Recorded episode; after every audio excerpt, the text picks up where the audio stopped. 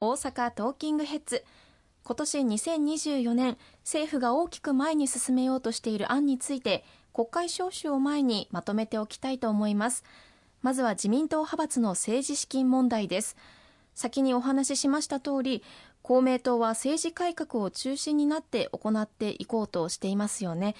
失った政治への信頼を取り戻していく1年となるということでしょうか。はい、あのオープニングでも申し上げましたけれども、今週から始まる通常国会、政治改革国会と位置づけて公明党が議論をリードしてまいりたいとそのように考えております。まあ決闘以来公明党は一貫して政界浄化という政治改革に果敢に挑んでまいりました。これまでも政治家個人に対する企業団体献金の禁止、こういったものを位置づけたりとか、あるいは旧文通費について選挙で当選した月については日割りにするといったこと、こうしたことも実現してきたところでございますけれども、まあ、今回の自民党の派閥による政治資金規正の問題、特に裏金作り、本来であれば政治資金収支報告書に記載をしなければいけないことを記載していなかった、まあ、とんでもない事態だというふうに思っております。これを、まあ、まずは徹底的に全容の解明、捜査も進んでおりますけれども、それを行っていただくとともに、再発防止するにはどうすればいいのか、厳罰化をして抑止力を働かせていくということも一つの手段だというふうに思っておりますけれども、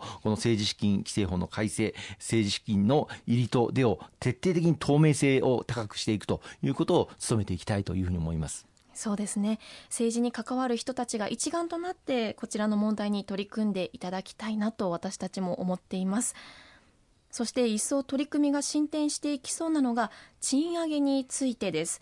ここに関しましては具体的な取り組みがいくつも準備されそうだなと感じているんですけれどもまずは春闘での取り組みそして合わせて中小企業にも賃上げの波をですよね。そうですね。あの、30年にわたるデフレを脱却をしていかなければいけないという大きなあ日本の経済の舵取りの中で、大変に過去を経験したことがないような、まあ、物価高を迎えております。まあ、これはあロシアによるウクライナ侵略と様々な要因が重なっているわけですけれども、この物価高の中で深刻な打撃を受けていらっしゃる低所得世帯の方々に対する支援を着実に、そして迅速に行っていく。昨年の年末から住民税非課税世帯の方々に7万円の追加給付、そして今年の2月3月と住民税均等割のみ課税している世帯に対して10万円の給付、そしてこれらの子どもたちに対してお一人5万円の給付、まあ、こうしたことを行わせていただいております。さらには電気料金、そして都市ガス料金、さらにガソリン、灯油、軽油、重油、こういった燃料油の料金に対する支援、こうしたものも4月末まで継続をするということも決定の運びとなりました。さらにそれに加えて賃上げをどう図っていくのか、また公定価格で給料が決められているお医者さんをはじめとする医療関係従事者であったりとか、あるいは保育園の先生方、介護士の皆様、こうした公定価格で給料の水準が決められている方々の給与水準も上げていかなければいけません。民間企業で言えば、給料の水準を大きく左右するのが、この春に行われる春闘でございますけれども、昨年の春の春闘では30年ぶりの高水準の賃上げが実現をいたしましたが、今年はそれを上回る賃金上昇を図るべきだということを、これは労使間の交渉だけに任せるんではなくて、政治も関与する、政労使の枠組みで強く政府からもメッセージを発していただいております。大きな賃上げが実現できる結果となるよう期待したいと思っております。さらに大事なのは、まあ、春闘では大体大手企業の、まあ、給与水準が決まるわけですけれども、大事なのは中小企業、小規模事業者、こういったところでもお給料を上げやすい環境を整えていくということが極めて重要だと思っております。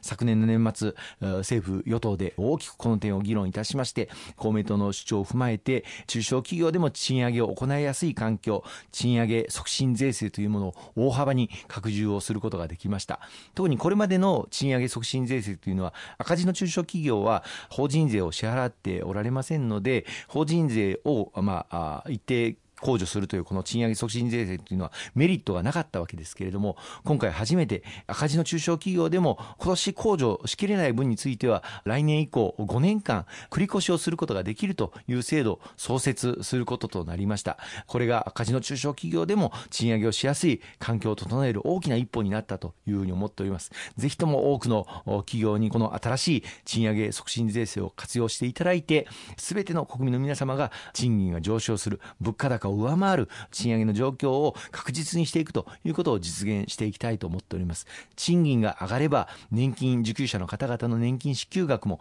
上がってまいります。経済の好循環を生み出していくことにつなげていきたいというふうに思いますね。なるほど。まあ、春闘での流れと合わせて減税策や給付策を組み合わせていくことで中小企業にも賃上げの波をまあ、こうした大きな流れを作っていきたいということですよね、はい、あの30年近く日本の経済はいわゆるデフレ経済が続いてまいりました、まあ、低物価であるということはあ、まあ、消費者の立場からするとなんとなくそんな悪くないなと思うわけですけれども物価が下がり続けるということは企業の収益も上がらずそのことによって新たな成長産業への投資も行うことができない。さらには従業員のお給料も上げることができない、まあ、低成長低賃金この縮小金均衡の経済が30年近く続いてきたわけですよね。これを何としても完全に脱却をして、これから成長産業を伸ばし、そして従業員の方々のお給料が上がり、消費が喚起していく、この経済の好循環を力強く前に進めていく、日本の経済の大転換を図っていく、今年はそういうの重要な年になっていくというふうに思っております。なるほど。よくわかりました。そして今年は子育て支援が一層大きく進んでいきそうです。子ども未来戦略が今後3年間で集中的に取り組むことになります。公明党の子育て応援トータルプランがいい影響を生むように取り組んでいきたいですよね。はい、あの日本の静かな有事とも言われる少子化人口減少問題、今一昨年日本では生まれる子どもの数が初めて80万人を下回りました。あますます今後10年、20年、30年後人口減少が加速化していくことが懸念されております。まあ、公明党としてはこういった事態を受けて一昨年子育て応援トータルプランを発表させていただきました。結婚からから妊娠、出産、子育て、教育に至るまで切れ目のない支援策を抜本的に拡充すべきだということを強く訴えさせていただいて、昨年政府で議論をし、子ども未来戦略というものを昨年末に決定をさせていただくことができました。これを着実に実施に移していくのが今年の大きな課題だというふうに思っております。例えば、児童手当も今年の10月から大幅に拡充されます。これまで中学3年生までが支給対象でしたけれども、高校3年生まで対象が拡充いたたしますし、また多子世帯のご家庭に対しては、第3子以降は1人3万円に拡充されるという大幅な拡充も予定されております。教育の無償化も着実に今年以降実現を図っていきたいというふうに思いますね。なるほど。そして1月1日に発生した能登半島地震についてもこちらも国会での取り組みに注目が集まってくると思われますがいかがでしょうか？はい、まずはあの能登半島地震で被害に遭われたすべての皆様に改めて心からのお見舞いを申し上げたいというふうに思います。まあ、1月1日元旦以降、自衛隊、警察、消防をはじめ関係機関の皆様、もう正月返上で被災地に入っていただいて、被災者の方々の支援、人命救助、そして救難救助に当たっていただいております。これをさらに継続をしていく、そして復旧復興に必要な予算については躊躇なく政府を挙げて後押しをしていくということが極めてて重要だと思っております。政府ではすでに令和5年度の予備費を活用してまずは4条件を超える手当をしておりますけれども来年度以降今年の4月以降も切れ目なく能登半島地域の普及復興これは息の長い支援が必要になってまいりますので年度が変わっても切れ目のない支援が行っていけるそういったことが必要です。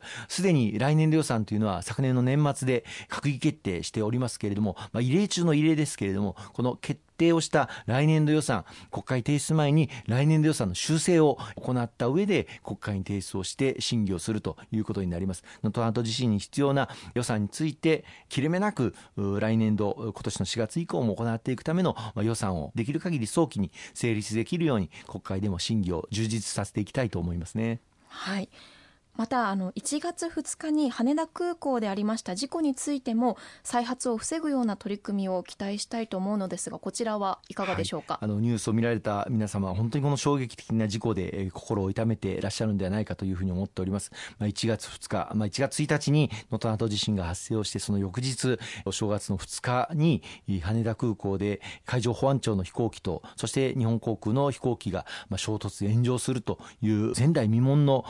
事故が発生をいたしました。海上保安庁の職員については大変に痛ましい、ま、犠牲を払うことになったこと心からあのお悔やみを申し上げたいというふうに思いますが日航機に関しましては CA さんほか機内の関係者の皆様のご尽力によって本当奇跡的に犠牲者を一人も出さずに全員救出できたということは画期的なことであったんではないかというふうに思います。今その事故の原因調査というものも進んでおりますけれどもも徹底して何が原因であったのか管制官と海保の間のやり取りあるいは日航機との間のやり取りこれにどういった不十分な点があったのか報道で言われておりますのは管制官からの海上保安庁の飛行機に対する指示に対して、まあ、離陸の第一番目を表す、まあ、ナンバーワンという言葉があって、まあ、これが誤解を生んだんではないかといったようなことも報道で報じられております。まあ、詳細全員は明らかになっているわけでございませんけれども、こうしたことが二度と起きないように、明確なやり取りができる